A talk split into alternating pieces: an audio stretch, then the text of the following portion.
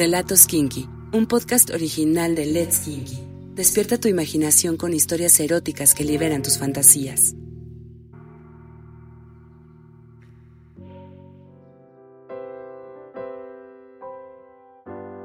La mañana siguiente se despertó solo en su cama, de pensar en ella.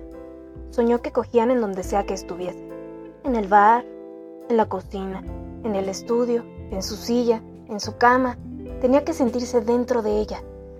Al día siguiente decidió ir al bar a trabajar a ver si la podía encontrar ahí para poder descubrir al menos el nombre de esa mujer. Se arregló y se puso loción y se fue para el bar. Cuando llegó la buscó en la barra donde la había visto aquella primera noche, pero no la vio. Sirvió unos cuantos tragos a varios comensales con el único fin de salir con una conquista.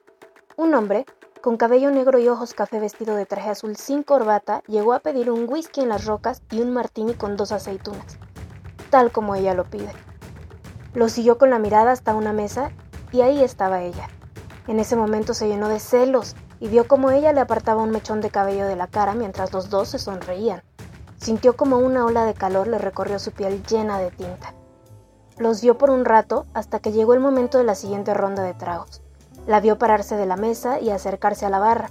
Su corazón se comenzó a acelerar y empezó a imaginar que tal vez sí podría tener oportunidad de coger con ella. Al verlo, ella se quedó pasmada y automáticamente pensó en esa primera sesión y como nunca lo volvió a ver. Ella le pidió que hiciera como si no la conocía y le pasó una tarjetita con su nombre y su número. Mía Ferrara. Vivió mientras ella seguía con aquel hombre misterioso, pidiéndole que saliera al callejón que estaba detrás del bar. Mia vio el mensaje y salió con la excusa de que tomaría una llamada. Ahí estaba él, con las mangas remangadas mostrando todos sus tatuajes, y ella no podía evitar recordar aquella noche. Lo besó al acercarse a él, pero tenía que controlarse por el hombre que la estaba esperando adentro. Él continuó el beso y le pidió si podía follarla en ese momento, en ese lugar. Con el aliento acelerado lo miró a los ojos y le dijo que sí.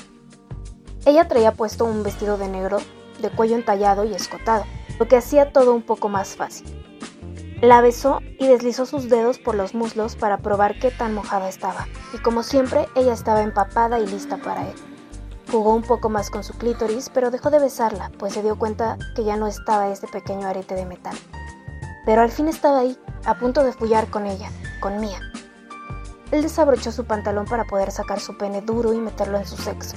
Empezó a follarla contra la pared detrás de un gran contenedor de basura para que nadie pudiese verlo. Ella quería gritar de placer, pero se mordía el labio para no llamar la atención de nadie. Con una mano le tocaba los pechos desnudos. Tampoco tenían un detallito de metal. El hombre que venía con ella salió para fumarse un cigarro y los vio detrás del contenedor. Vio sus pechos de fuera y cómo un pene entraba y salía de ella cada vez con más fuerza. Regresó a su mesa como si no hubiese visto nada.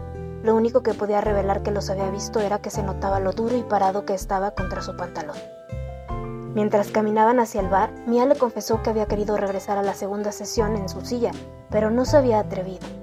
Ahora él se preguntaba quién había sido la mujer que lo había dejado venirse en sus pechos.